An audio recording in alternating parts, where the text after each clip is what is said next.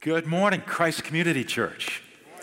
It's good to see you guys, and uh, I'm welcoming you who are joining us in Bartlett and Blackberry Creek out in DeKalb, as well as here in St. Charles to hear an interview with Nabeel Qureshi.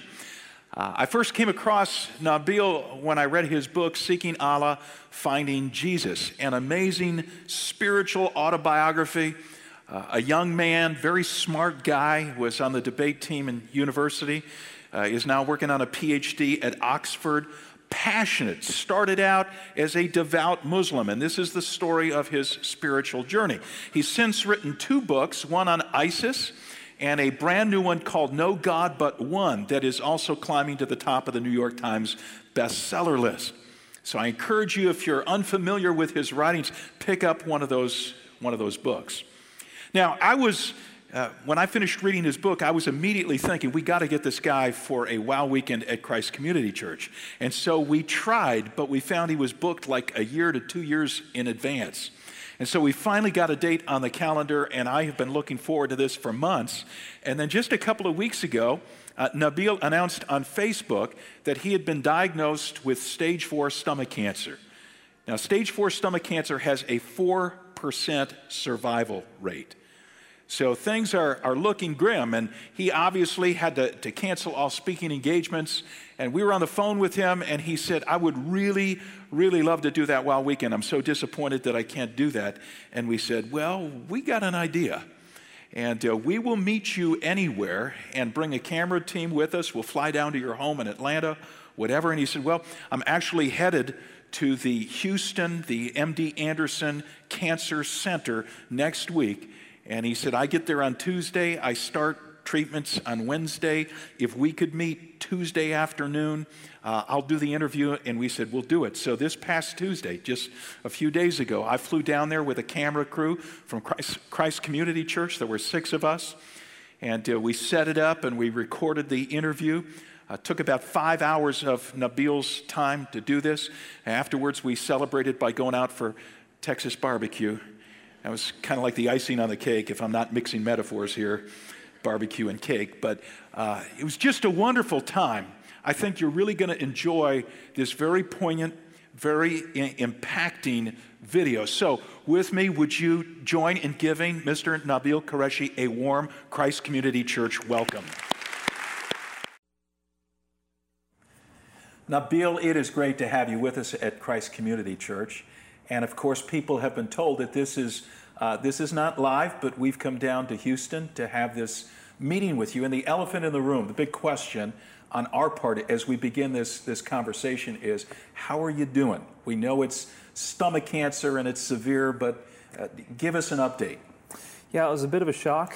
Um, just a few weeks ago, found out, uh, and we went from you know, all our plans, doing all the things that we were going to do, all of a sudden Yeah. everything came to a crashing halt. I'll bet. Um, so didn't feel any symptoms at the time except for a little bit of indigestion and some weight loss. Uh, so to get the news, stage four stomach cancer, um, was was a huge shock. Uh, it's been getting a, a bit worse. Um, uh, now I can feel the pain pretty consistently uh, Yes. in my stomach. Uh, it's keeping me from sleeping. Uh, my thoughts are probably doing the same thing too. Yeah, Um, But uh, learning to trust God and walk in faith in this time, and uh, absolute privilege to grow closer to the Lord, um, to be brought on my knees uh, much more frequently, um, Yeah. to, to recognize the dependence that we have upon Him. Yeah, I mean, yeah. it's- a blessing in a way. Well, we're, we're going to be talking about your spiritual journey.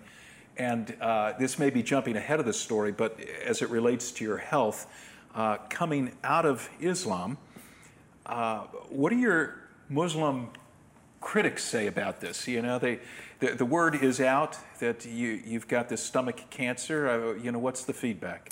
Well, um, I have known for a long time that people were praying for Allah to curse me. Um, one person even emailed me and said, uh, I've been praying for years for Allah to kill you. And now that we found out that you Wow. have uh, stomach cancer, I, I, I kind of feel bad because I started praying before you had children and now you have a child, so I feel bad. Um, so at least I had one remorseful uh, person who said that they'd been praying that. But yeah, this is something that a lot of Muslims are going to see and say, you know, this is the one who is making a big deal about having left Islam for Christ, and, and look, Allah is cursing him. So my prayer really is that through my through all this, the testimony of what of what Christ has done in my life won't be won't be uh, dishonored. Yes. Yeah. Well, let's go back to the beginning uh, of the story. Uh, you had a very different upbringing than most of us, most who are listening to you at Christ Community today. Your family immigrated to the United States shortly before you were born. Tell us a little bit uh, about that background, where they came from, uh, what the adjustment was like, what it was like growing up in a Muslim home in the United States. Yeah, so my parents are from Pakistan, and they are devout Muslims. They still are. Um, and so what that meant was growing up, uh, my mom would teach me how to pray the five daily prayers. I remember from the age of three standing next to my father um, every day, multiple times a day, as he would recite portions of the Quran, and I'd follow him in the postures. Uh, and the daily prayers that Muslims pray are memorized Arabic prayers, and our family didn't speak Arabic. So we had this very high reverence for the Arabic language. Wow. It was the language of Muhammad. Yeah. Um, and so uh, growing up with all these rituals, memorized prayers, it set us apart. It gave us an identity, and we were really proud of it. Um, I remember uh, during the month of Ramadan fasting, we would wake up and, and watch to see if the, uh, the moon, uh, actually, the day before Ramadan started, we wait at night to see if the moon was a new moon, and then we'd tell my mom and uh, that it was a new moon, and we'd start preparing for the fasts. And every day we'd wake up super in the mor- early in the morning to fast, um, and just that excitement, that air of we're doing something for Allah. Um, and so that was that's what I remember of, of my childhood. Uh, an identity formed around Islam that we were really proud of and excited about and wanted to learn more and grow into. Wow. Well, now, now your folks, you said Pakistani, but very became Americans. I mean, your dad served in the military, did he not? Yeah, so my father came in the 70s. Um, my mother, he married my mother. It was an arranged marriage a few years after he came to America and brought her as arranged well. Arranged marriage? Yeah. If I had known, I had two girls, I could have done that. well, yeah, you could have. I'm not sure I'd suggest it. Um, but uh, it's worked well for my parents. They love yeah. each other so much, yeah. and they've been such a good model for us. Um, but yeah, it was, uh, they came to the States. Uh, my father joined the U.S. Navy. Um, and I grew up as an American Muslim. I was both American and Muslim. I was wow. taught to be patriotic. Yes. Um, my yeah. mom was the one who, who would uh, tell me that it was my civic duty to vote and take part in American democracy. My Is father, right? yeah, my father taught me to put my hand on my heart while praying the or reciting the national anthem. So Islam was not separated from American identity for me. Okay. It was both okay. together. Yeah. Okay. Well, I'm going to find out right now. We're going to find out just how American oh, Nabeel boy. is. Okay. this is going to give us a snapshot. I want to know your favorites in a variety of areas. Okay. okay? So it's like speed dating. First answer comes comes to your mind. Uh, favorite food? Steak. Not curry. Not curry. No. no. Whoa. A good ribeye. Uh, favorite musical artist? Oh man, uh, well, in the '90s, I'd have to say The Offspring. Sorry, I wasn't a Christian yet. Favorite movie? Uh, Lord of the Rings. Favorite sports team? Uh, well, I should probably say the Chicago Cubs. You should I? probably. That is the right. there is only one right answer there. oh, they're they're performing admirably, I have to say. okay, favorite tweeter? Uh, probably Church Curmudgeon. Never heard of it. Okay, check favorite, it out. Favorite leisure activity? Uh, just spending time with my family. Okay, so you really are Americanized, dude. I, I yeah. think that's yeah, it's yeah. part of who I am. Okay, so now help us learn as much as we can about Islam, since that's been your background. What role did the Quran play in your upbringing, the the Muslim holy book? Yeah, so Protestants tend to see the Bible and impute that same notion of the Bible to other faiths, but um, the Islamic way of understanding the Quran and using the Quran was much more as a liturgical device or a totem. So we would memorize the Arabic of the Quran, often not even knowing what it meant. You had um, no idea what you were reciting. Quite often. Now, my yes. mother was very specific in teaching me the translations, and okay. so she would. But most of the people around me didn't actually bother to learn the English translation. Just memorizing the Arabic of the Quran incurred blessings for you when you recited it. Um, so and you had to memorize portions of the Quran to pray the five daily prayers. So you have to recite from memory portions of the Quran. And that's what the word Quran means recitation. So even though it's a book that Muslims hold as the inspired word of Allah, the word incarnate, if it, as it were, um, Muslims generally don't go directly to the Quran for teaching. They, they go to their imams and their teachers who then distill that information for them. So you're, you're not learning the Quran because there are principles that you're going to live by and apply to your life. You're just, this is I mean, it's a little bit of magic, right? So, It's, it's more indirect than that. You're absorbing those principles from the people, from the teachers around you, Okay. and they'll often point back to the Quran. But I didn't know of a single Muslim who would crack open the Quran for guidance and say, well, what does the Quran say on this issue? And then go and find the answer. I, I never saw anyone do that. I, I didn't know that's dramatically different from how we approach the Bible. Let, us talk about Islam's central character, Mo, Muhammad. Uh, you know, what part does he play in Islam? Now, and that's a fascinating question because as much as Muslims would not necessarily know it, he is more the defining factor of what Islam is than the Quran. Um, so the interpretation of the Quran is always understood through the lens of Muhammad. The way Muslims live their daily lives are in the pattern of Muhammad. So Muhammad, born 570 AD according to Islamic tradition, claims to be a prophet around 610 AD when he's 40 years old. And from that point on till his death, it's said within Islamic circles that virtually everything Muhammad did is recorded in tradition called hadith. And so Muslims will try to live their lives, devout Muslims, especially Sunni Muslims, will try to live their lives emulating Muhammad. So he's the role model. Yeah. Right. What Yeah, did he yeah. wear? How? I mean, the reason why Muslims will often grow their beard to fist length is because Muhammad's beard was that length. He used to shave his mustache. So many Muslims will shave their mustaches. They, they wear their pants at a certain height. The more traditional Wahhabi sort of stalwart Muslims will do that because Muhammad was known to not let his pants drag below his ankles. And so, to the nth degree, devout Muslims are trying to emulate Muhammad because he is the perfect exemplar of what it means to be Muslim. And so, his life is extremely important for the average Muslim. Okay, and so so Muhammad then is the uh, the ultimate prophet for Allah. He is the chief of prophets. Uh, The Quran calls him Khatam an-Nabiyyin, the, the seal of the prophets. Um, and he is the one that Muslims are to emulate. Now, if you ask a Muslim who is the greatest prophet, some of them who are more traditionally educated might be inclined to say somebody like Abraham, um, because Abraham was what Muhammad said when Muhammad was asked who's the greatest Okay. prophet. Okay. But if you ask a Muslim to respond from the heart, who's, who's the greatest prophet, hands down, it's going to be Muhammad. Okay, what? So Muhammad points to Allah. What does a person have to do to gain favor, not just in this life, but in the life to come with with Allah, with with Islam's God? And, and this is the central message of Islam. The word Islam means submission. And so, in order to gain favor with Allah, you were supposed to submit. You do what He tells you to do. And this is why the name Abdullah is so popular amongst Muslims. Abdullah means a slave or a servant of Allah. You just do what Allah tells you to do. Uh, and that's how Islam plays out. If you're going to earn Allah's favor, do what he tells you. The primary thing are the five uh, pillars of Islam. So you recite the Shahada, which is the proclamation that you are a Muslim. La ilaha illallah Muhammad Rasulullah. There is no God but Allah, and Muhammad is his messenger. That's number one. Number two is to pray the five daily prayers. Every single day you recite these memorized prayers. Number three is to fast. Fast every um, year during the month of Ramadan. Four is to pay the alms. You're supposed to pay a certain amount of alms called zakat. And lastly is the Hajj, which just happened, the pilgrimage you're supposed to take at one point in your life. Just do it. Allah has told you to do Yeah, it, you submit, yeah, and you do yeah. it. But then there's also these other rules, again, through the hadith that you're supposed Yes. to follow in order to be a good Muslim. And the more you do good deeds, the more you submit to Allah, the better your, your weights are in favor of your good judgment on, on the day of judgment. Okay, uh, let me ask the obvious follow up then. How do I know when I've done enough? In other words, if it's based on me doing the right things, how do I know that I've done enough to earn heaven or what you know whatever the Islamic concept of salvation is?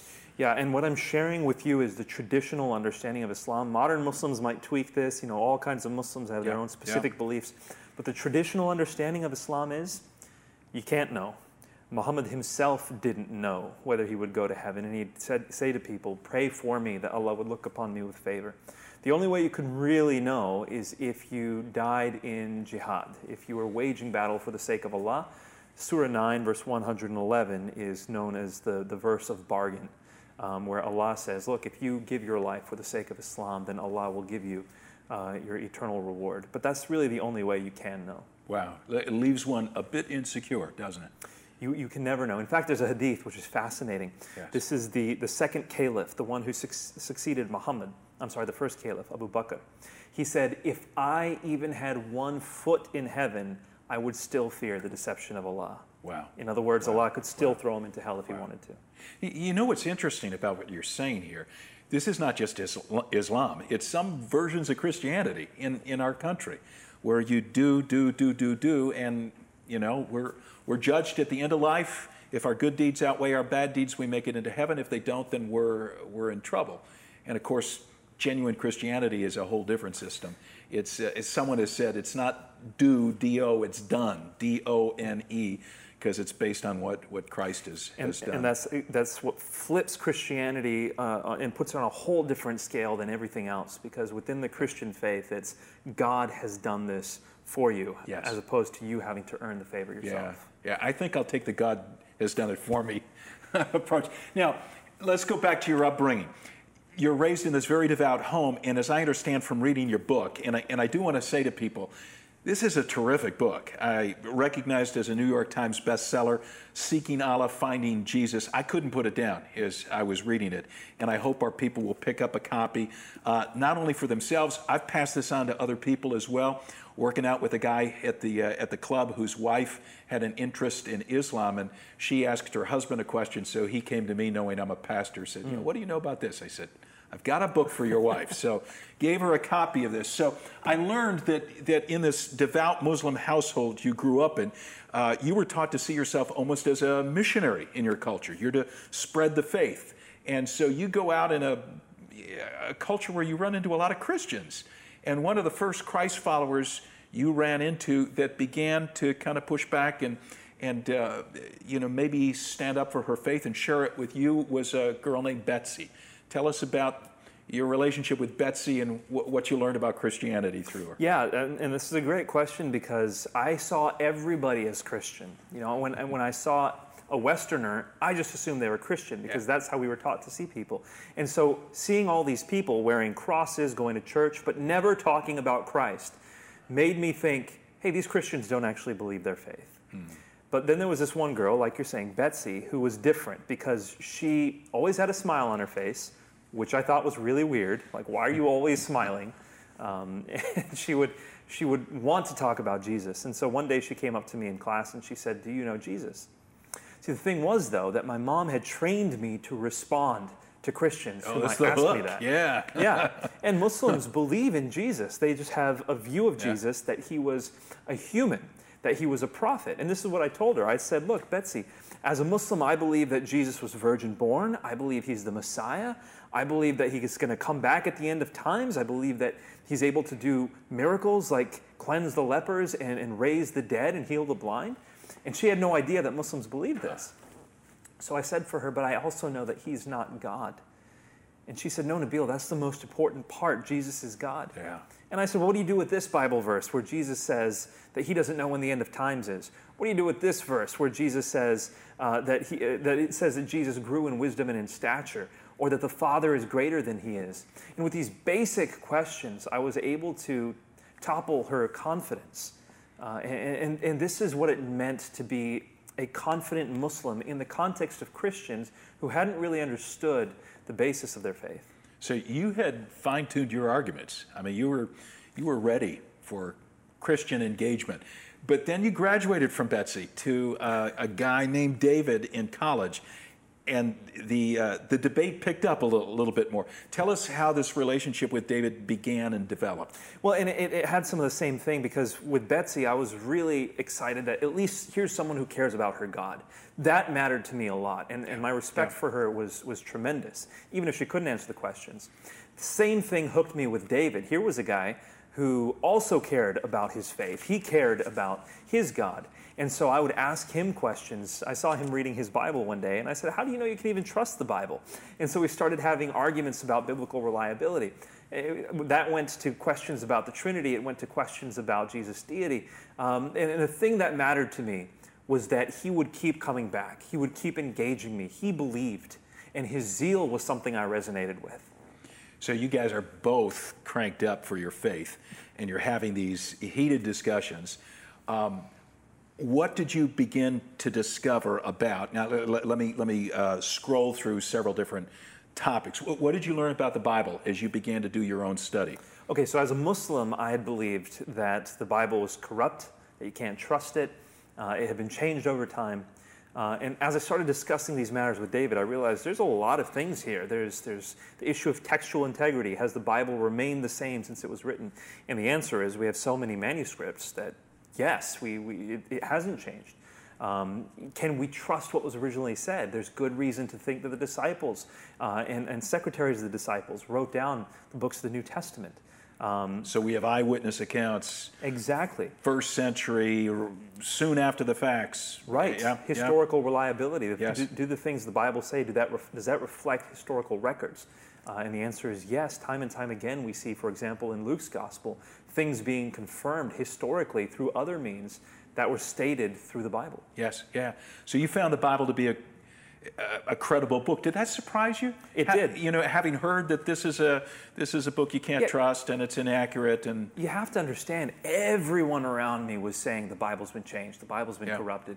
And when I'm investigating it for myself, I'm thinking, where are they getting this from? Why, yeah. why are they coming away with these conclusions? And so that begins to open my mind to think maybe there's other things I didn't quite understand. Sure, sure.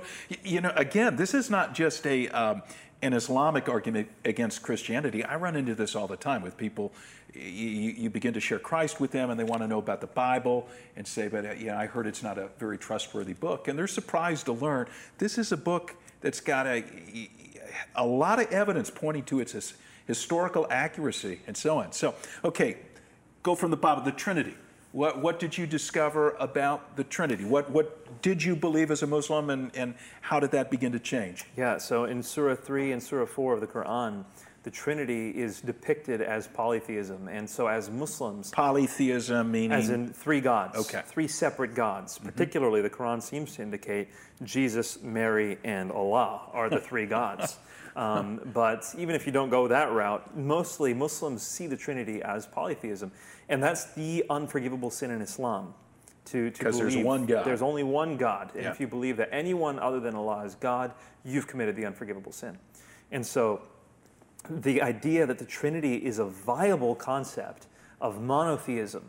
Uh, Christians had a really hard time explaining how the Trinity was monotheistic, but I began to realize not only can that be explained, but ultimately, I realized the only explanation for love, and I wish we had more time to talk about this, but the only explanation for love to be a real objective thing can come if God is triune. Yes. You can't have love be a real thing if God is a monad, the way Islam teaches him to be. But that's something because there's nobody to love. Before, exactly. Before the creation of of planet Earth and human beings, there's, you know, if God's totally monotheistic, there's no one to love. Right. So if you have if you have one God who exists as three persons, three separate persons that have always loved each other, that means love is eternal. love has ah, existed as yes, long as God yeah, has existed, and yeah. so it's objectively real. If you don't have cool, a triune yes. God, then you have love that is only subjective. It was only something that became real when the world was created. Okay, so the Trinity is beginning to, you know, you're beginning to change your mind a little bit about. What about Christ's deity? So this is the biggest hangup for Muslims. Um, it's did Jesus claim to be God or not? Yeah. Um, and Muslims believe Jesus is a prophet, uh, but they don't believe he's God. And in fact, the Quran shows Jesus talking to Allah, denying that he ever claimed to be God. And so, if you can show a Muslim that Jesus claimed to be God, that will change their perspective of everything. And that was the, the major battle for me. Um, but when I saw that not just Paul says Jesus is God, you know, in, in, in uh, Romans 10 9, for example, not just Peter saying it in 2 Peter 1 1, but Jesus claims to be God in John's gospel, and not just John, but Matthew, Mark, and Luke. When you start seeing it in the pages of Scripture, that changed everything. You, you got to wrestle with it. So is he, as, yeah, as C.S. Lewis, the famous author, would say, you got, you got to say either he's lying or he's nuts or he's who he claimed to be. But exactly. you, you cannot evade the claim. You got, you got to deal with the fact that he, he's either who he said he is or he's not. And, and for Muslims, that he's lying or that he's nuts are, are, aren't viable options. Yeah, yeah. So if he claimed to be God, it's a game changer for him. Okay, how about this one? what Jesus accomplished on the cross. How did that change from, you know, you're wrestling with this as a Muslim. What did you learn about what was accomplished? So, as a Muslim, I used to challenge Christians by saying, How does one man dying on the cross pay for the sins of everyone? Isn't that like me walking up to the president and saying, here's a dollar, let's cancel the national debt? Like, it doesn't work. How does that mathematically work?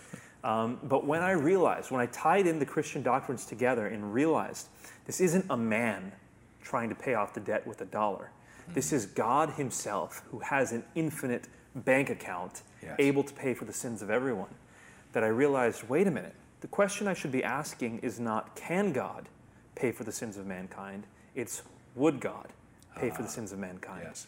And as a Muslim, the answer was no. But as a Christian, the answer is yeah. God's the only one who can pay for your sins. yeah. And that is a beautiful, beautiful belief. Okay, and that leads me to one more here. You're, you're having all these discussions, these debates with David. What are you learning about the nature of salvation? You know, h- how is a person saved? What is salvation? Yeah, it became much more of a thing to rejoice over, uh, which is what Jesus tells us, right, in Luke chapter 10. Uh, Don't rejoice the demons submit in your name, but rejoice that your names are written in the book of life. Uh, it- this is something that clicked for me later. Uh, I remember, it, well after I'd become a Christian, just calling David on the phone one day. I was like, dude, we're going to heaven. Do you realize how awesome this is?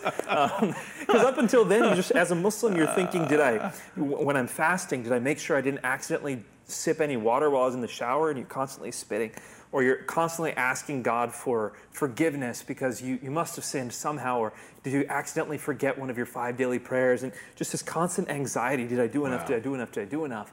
And here you are, as a believer in Christ, thinking, "Thank you, God." Wow. That I just get to love you as a child loves his father. Wow. Bill, what, during this time, this is college, right? That this is going on, this debating with, with David. Um, what kept you in the game, you know, continuing to seek? I mean, why don't, why don't you just blow it off and say, okay, you got your view, I got mine? I mean, what, what kept you seriously considering the claims of Christ and Christianity? See, Muslims in general, but especially you know devout Muslims, believe Islam is true.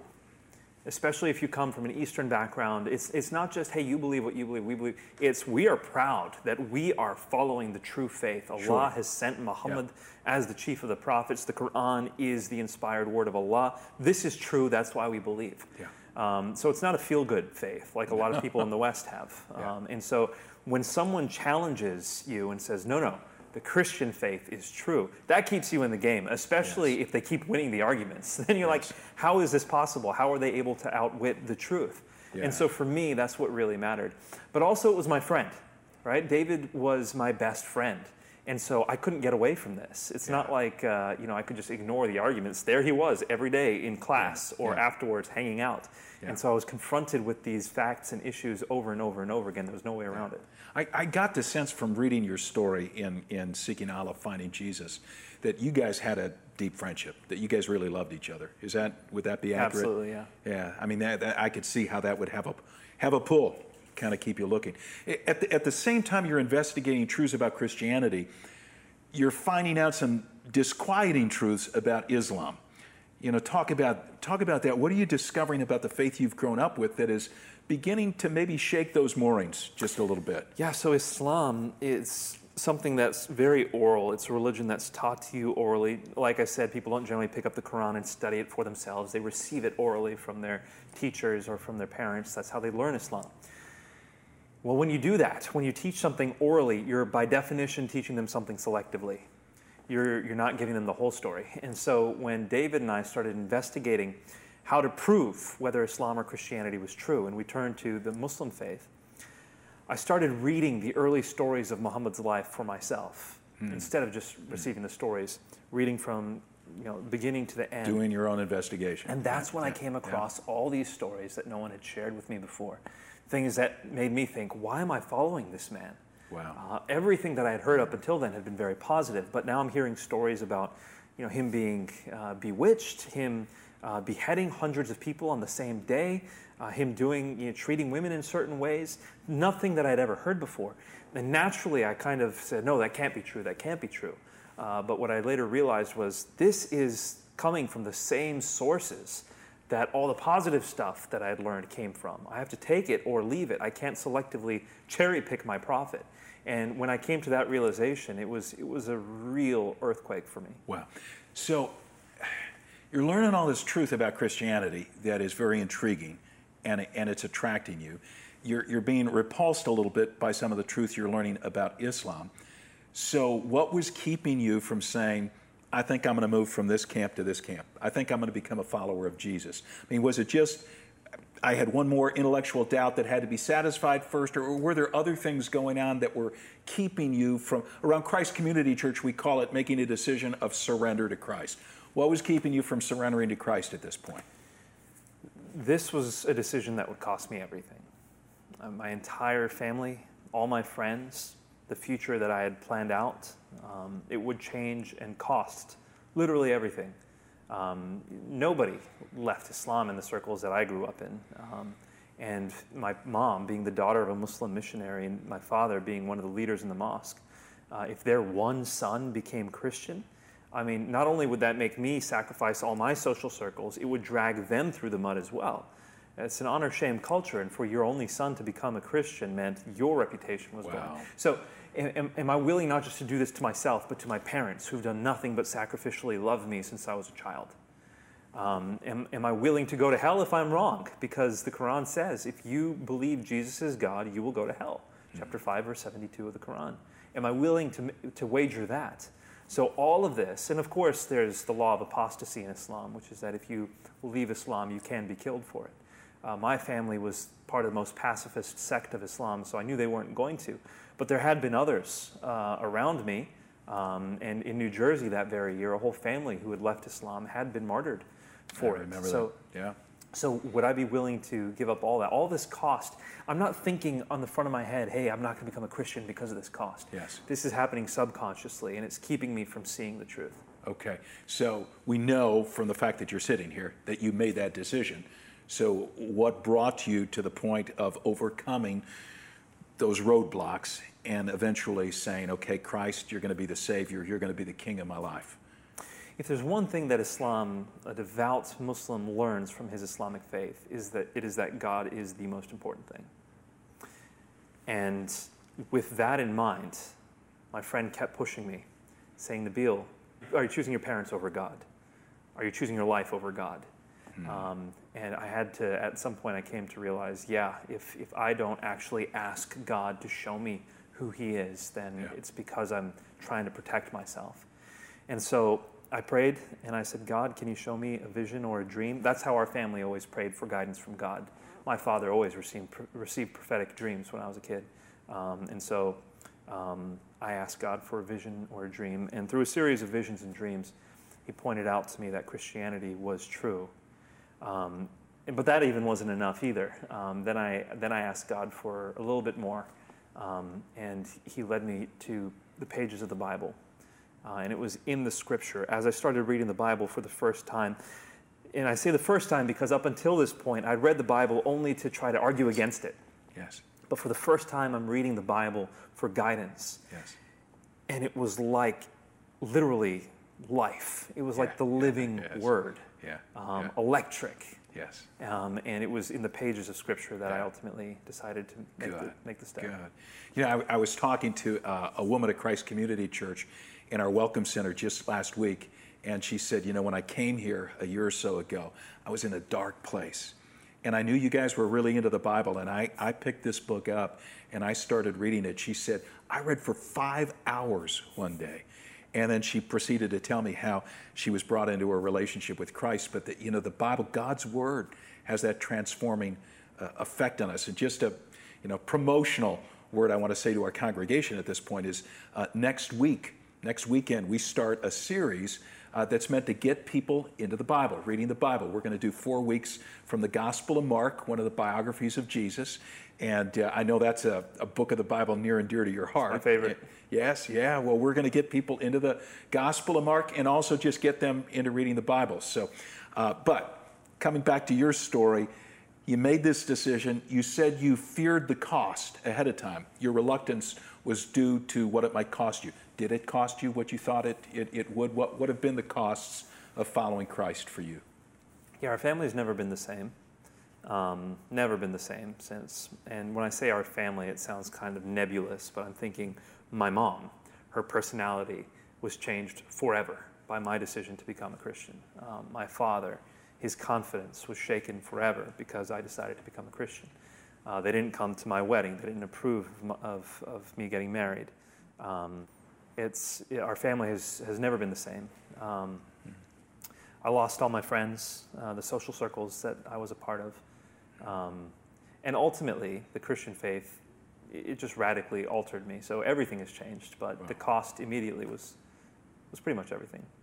Now, you, you are following a profession of telling people about Jesus. I mean, that, th- this is what you do for a living. You speak, you communicate, you write books. And, and by the way, uh, Nabeel's not only got this Seeking Allah, Finding Jesus, but Answering Jihad. Is this the most recent? No, No God book? Okay. No God But One. And uh, you mentioned to me this is a good book to give to Muslim friends who are wrestling with the issues of, of uh, Muhammad and Jesus and the this Quran. This one I wrote specifically for seekers. Okay. So you make, you make a living at communicating the good news of Jesus. So you must run into people all the time, not, not just Muslims, but people who grew up either with no faith at all, didn't grow up going to church, or uh, maybe they grew up Catholic or Baptist or Methodist or whatever, but it was an external, ritualistic, go to church kind of faith, not a deep personal relationship with Jesus. What do you find as you engage these people? What are the biggest obstacles that keep people from making the decision you made, surrendering their lives to Christ? What are the biggest obstacles? I would say obstacle number one is wealth. Um, it's people who are very self reliant, um, people who are very successful. Uh, they feel like they don't need God. They feel like they don't, uh, they don't need religion. Um, and so uh, pride is one of the hardest things to combat when it comes to uh, showing people their need for, for a savior. Yeah. Um, so that's number one, I think, is wealth. Number two, I think, is comfort. Yeah. Um, to follow Jesus, Jesus said literally that you have to pick up your cross and follow him. That means you have to be ready to give up anything for the sake of Christ. Um, and we have just told everyone in the West that the number one thing to seek is comfort. Um, mm. Get the more comfortable house, get the more comfortable car. You see billboards that say, You deserve a meal from Wendy's today. I mean, that, that kind of thing is what we've been telling everyone. Yeah. yeah. Um, and what that then means is to, to, to follow Christ. Anytime you refine anyone, anytime you improve anything, it means stepping out of your comfort zone. It means being willing to suffer. Mm. Uh, a diamond, it becomes a diamond by being put under immense pressure. Um, and it's only then that it becomes released into something beautiful. Yes. Um, and people just want comfort. Uh, and that, I think, is the number two biggest detractor from people accepting the faith. Yeah, yeah. I, I you, when you talked about wealth and talked about pride, the downside of having a faith where it all depends on God is, is that it could seem so easy that, you know, no, no, I got to do something to contribute to this. Mm. And, and we like to think that we can add to what Christ has done as opposed to humbly saying, I'm broken and I can't fix myself and only you can. So I see how pride, especially, you know, gets in the way. Let, let me let me turn that question around, and we're we're kind of bringing things to a close. But uh, if there are roadblocks, there are also good reasons to compel us to get beyond the roadblocks because rejecting Christ has a price tag too. Oh yeah. J- just as surrendering to Christ, there's a cost involved. Rejecting Christ, there's a cost. What what is the cost? Because I'm sure there are people listening to us today who are saying, this is good, not interested. This is fine for Nabeel. But I think we got to put it on the line and, and say, okay, but if you walk away from this, this is what it, what it will cost you. What, what is that? I would give two here as well. And the first one's probably the obvious one, and that is uh, your eternal salvation. Um, nobody can earn their own way into heaven. I don't care who you are. You could be Mother Teresa. You can't earn your way into heaven. You can't be good enough. Why? Because heaven is a perfect place. Yeah. It's because God's presence is there. His presence can only abide in perfection. And none of us are perfect. Um, and so it's only by what Christ has done for us and receiving what he has done for us that we can then, by his righteousness, enter into a place of perfection. Yeah. So that's one. But also number two, so that's that's you know the next life. But on this earth, um, people are lost, spinning in circles, trying to figure out why am I here? What's my purpose? What am I here to do? Yeah. The answer has always been built into going back to the Trinity. We've been woven in love. This whole universe operates in principles of love. You have to lower yourself and serve others. You have to be humble enough to love others to ultimately receive purpose. But you're only going to get that in Christ. So, why were you made? Why do you have the passions that you have? Why do you have the gifts that you have, the skills that you have? How do you make it click? You make it click by realizing who God has made you to be, why He gave you these talents, these desires, mm. and then living in that purpose. Yes. And yes. so by giving up Christ, you're giving up the purpose for which you've been created yeah. uh, and the way you can live life to the full, as yes. Jesus says in John 10. So you're giving up the afterlife okay. and you're giving up this life. Okay, so now pull it all together. I you're getting me excited as you're talking about it, and I've, I've been following Jesus for years, but uh, it just gets me pumped up to talk about what it means to follow him. So if, if people are sitting out there listening to you right now and saying, okay, I'm in, tell, just tell me what I, I need to do, what, what are the steps? How would you explain to them what they need to do next to begin this relationship with Christ? Absolutely. Well, read the Gospels, understand who Jesus is. What he calls us to do is to repent. We have to repent. And this is not a popular word these days, but the fact is that we've all messed up and we all know it. Um, and to ask God into that, to follow Christ, particularly. Wait, wait, I'm going to back you. Repent means what? Because we've just seen the silly looking guy with the street corner sign that yeah. says repent. Repent means Repent means to ask God to forgive you of what you've done against Him. Okay. We've all rebelled. Uh, to ask Him sincerely and then to turn around from doing that, to stop doing it, and to say, God, I want to follow you. Okay. Instead of following my own heart. And I guarantee you, I don't care who you are, when you follow your own heart, you follow it down into the depths of depravity. Yeah. Um, but to repent is to turn back okay. into the light towards God and then to follow Him. And what does that mean? That means, you know, when Jesus says, forgive your enemies, uh, love your enemies. It means to follow him when he says, give to the poor. It means do what Jesus says, follow yes, him, yes. and receive uh, the payment he's made for you. So uh, repent, receive the uh, payment. God has died for you. You deserve to die, really, and we all are heading towards death. And this is why people always ask me the question why do I deserve to die for having done something wrong? Look, God is the source of all life. God is the source of life. And if you rebel against the source of life, you have incurred death. Sure. It's a mathematical transaction here. Yeah. And for God to say, I love you so much, I'm going to give you life anyway, receive that yes. through Christ. Follow him and live this new abundant life. So repent, recognize that true life's found in Christ, and surrender to him. And follow him. And, and do what him. he says. Yes. Don't, don't yes. forget that part. Do what he says. Yes, yeah. Well, Nabeel, thank you, especially on the eve of beginning some uh, uh, medical procedures here. Uh, our prayers are with you. Thank you for carving out time to meet with us. Um, I'm sure that you've connected with many of our listeners who are wrestling with spiritual things, and maybe today is the day some of them will begin to follow Christ as you've made that decision for your own life. Thank you so much. It's a privilege, absolute privilege, to be able to share the good news of Jesus.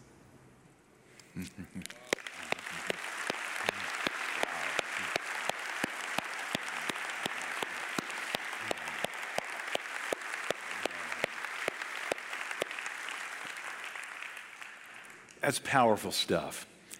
And I, I, think the thing that has impacted me as I've watched it on video a couple of times now is I, I, just remind myself this guy was less than 24 hours away from undergoing the first stage of treatment for a disease that's got a you know 4% survival rate. And he obviously wanted to do this interview. He, he really wanted to communicate the truth about Jesus. He really wanted you to hear what he had to say so that you, you too could make a decision, as he made 11 years ago, to surrender his life to Christ. You, you don't have to be coming from Islam to Christianity. It, it may be you're coming from an unchurched background and you've just never truly surrendered to Jesus. It may be that you've grown up in a church, in a Catholic church, a Baptist church, an Episcopal church, a Presbyterian church, and you've had it up here, you know, but it's never, it's never made it down to your heart. Someone has said that the uh, longest distance in the world are the 12 inches between your head and your heart. And, and so I, I want to give you an opportunity that Nabeel, if he were here in person, he would give you the opportunity to make a decision for Christ. And, and I recognize that a lot of the interview had to do with intellectual things, questions, uh, truths about Christianity. And, and that's not as, as much a uh, heart moving sort of dialogue. But, but perhaps that's been the obstacle to some of us coming to faith. We just didn't think the Christian faith was that reasonable. And, and today you're understanding, yeah, it makes good sense. It makes good sense why I can't win favor on my own before God, but Christ has done everything that needs to be done. See, the wages of sin is death, the Bible says. You know, the penalty for us choosing to go our own way instead of God's way, you heard Nabeel say it a moment ago. You know, when you rebel against the giver of life, the penalty is death. And when the, when the Bible talks about death, it's not only talking about physical death at the end of this life, it's talking about stepping into eternity and being separated for eternity from the God who gives life. And we got to do something to fix that problem in this life. And, and the fix is a fix that's been offered by God. He sent his son, Jesus, to take the death we deserve to die. Not just to come to earth and be a good role model, teach us how to love, but, to culminate his earthly ministry by giving his life on the cross, a life of infinite worth. And, and so it can apply to anyone who surrenders to him and says, Yeah, this is what I want. I want the forgiveness that you purchased on the cross. I want the new life that begins when I put my hope and trust in you. You know, the Bible says that when you surrender to Christ, God's Spirit comes to live on the inside. Changes are made happens from the inside out. The eternal life that He gives begins the moment you put your trust in Jesus. So, what I'd like to do right now is give you the opportunity if you've never done that before. And you probably know for yourself. In fact, if, you, if you're wondering, I'm not sure if I have or not, it's probably because you haven't yet. So, nail it down today. I'm going to ask you to bow with me in prayer, and at our other campuses, I'm going to ask the campus pastors to lead in this prayer, giving you an opportunity right now to pray from your heart a prayer of surrender to Christ. Would you bow with me in prayer? If you've never prayed something like this before, I ask you to join me in saying, Lord God, I am a sinner. There isn't a day that goes by that I don't think things, say things, do things that I know are offensive to a holy God. Can you say that?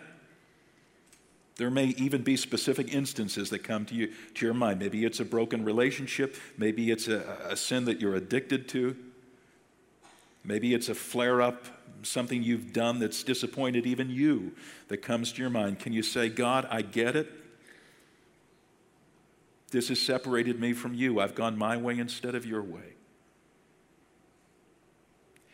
And God, say this from your heart. It's not the words that matter, it's the heart. Can you say from your heart, and God, I recognize that the penalty of my sin is to be separated from the God who gives life. But God, I want to thank you that you sent your son Jesus. You did something that no other world religion promises to do. You sent your son to take the penalty I deserve. He died on the cross for me.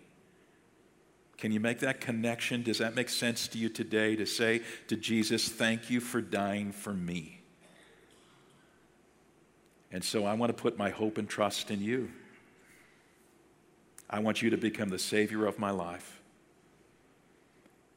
And as we're bowed before God, Nabeel also said that one of the things that keeps us from making this surrender decision is that we just don't want to give up control. We, we, we don't want to, as Jesus told us to do, pick up the cross and follow him. And so I'm going to ask you right now from your heart can you say, And Lord Jesus, I want to follow you. I want to get off the throne of my life, and I want you to be made king of my life today. Now, if this prayer is resonating with you, if you're saying, Yeah, this is, this is what I'm praying and I'm meaning it, I may have prayed something like this before, but I'm not sure I meant it. Today, I mean it. I really want the forgiveness. I really want the new life that Christ offers. Sometimes it's good when you're making a decision like this, a spiritual decision that nobody can see you make. You can't even see yourself making because it's going on in the inside of your heart right now. Sometimes it's good to do something physical something demonstrable that says, yep, this is what I'm doing. And so here's what I'm going to ask you to do right now as you're bowed before God. if you prayed this prayer of surrender to make it a memorable moment for you so that you wake up tomorrow and you say, Yes, I did something that changed my life yesterday. Here's what I want you to do. If you pray that prayer, I want you to stand to your feet for one second and then sit back down. It's a really simple thing. And yet, it's a way for you to say, I prayed it and I mean it. Would you do that right now, all across our auditorium? Want to see people? Yep. See you stand up, sit back down. I know you feel glued to your seat. Good. Anyone else? Keep going. Just right now, this is my way of saying to God, I mean it. I put my hope and my trust in Jesus. Someone else. Okay, good. Anyone else up in the balcony, down on the main floor? You know, obviously, the standing up and sitting down is not what makes you a new person in Christ, but it's a way to say, this decision is genuine. It's real. I mean it. Anybody else? Just quickly to your feet and back down again. Lord God, I want to pray not only for those who stood and sat back down, I want to pray for those who, in their hearts, they know they prayed that prayer for whatever reason, just couldn't get to their feet. But God, they know that they want Christ to be the Savior and King of their lives. And I pray that this would not just be a blip on the, on the radar, a passing fancy, you know, a moment when they were moved that has no repercussions in the life to come, but that this, this would be something that changes them dramatically, God. That this would be a genuine decision. And for those of us who've made this decision at some point in the past, God, stir us to recognize how important this is to live our lives in full followership of Jesus. We pray in His name. Amen.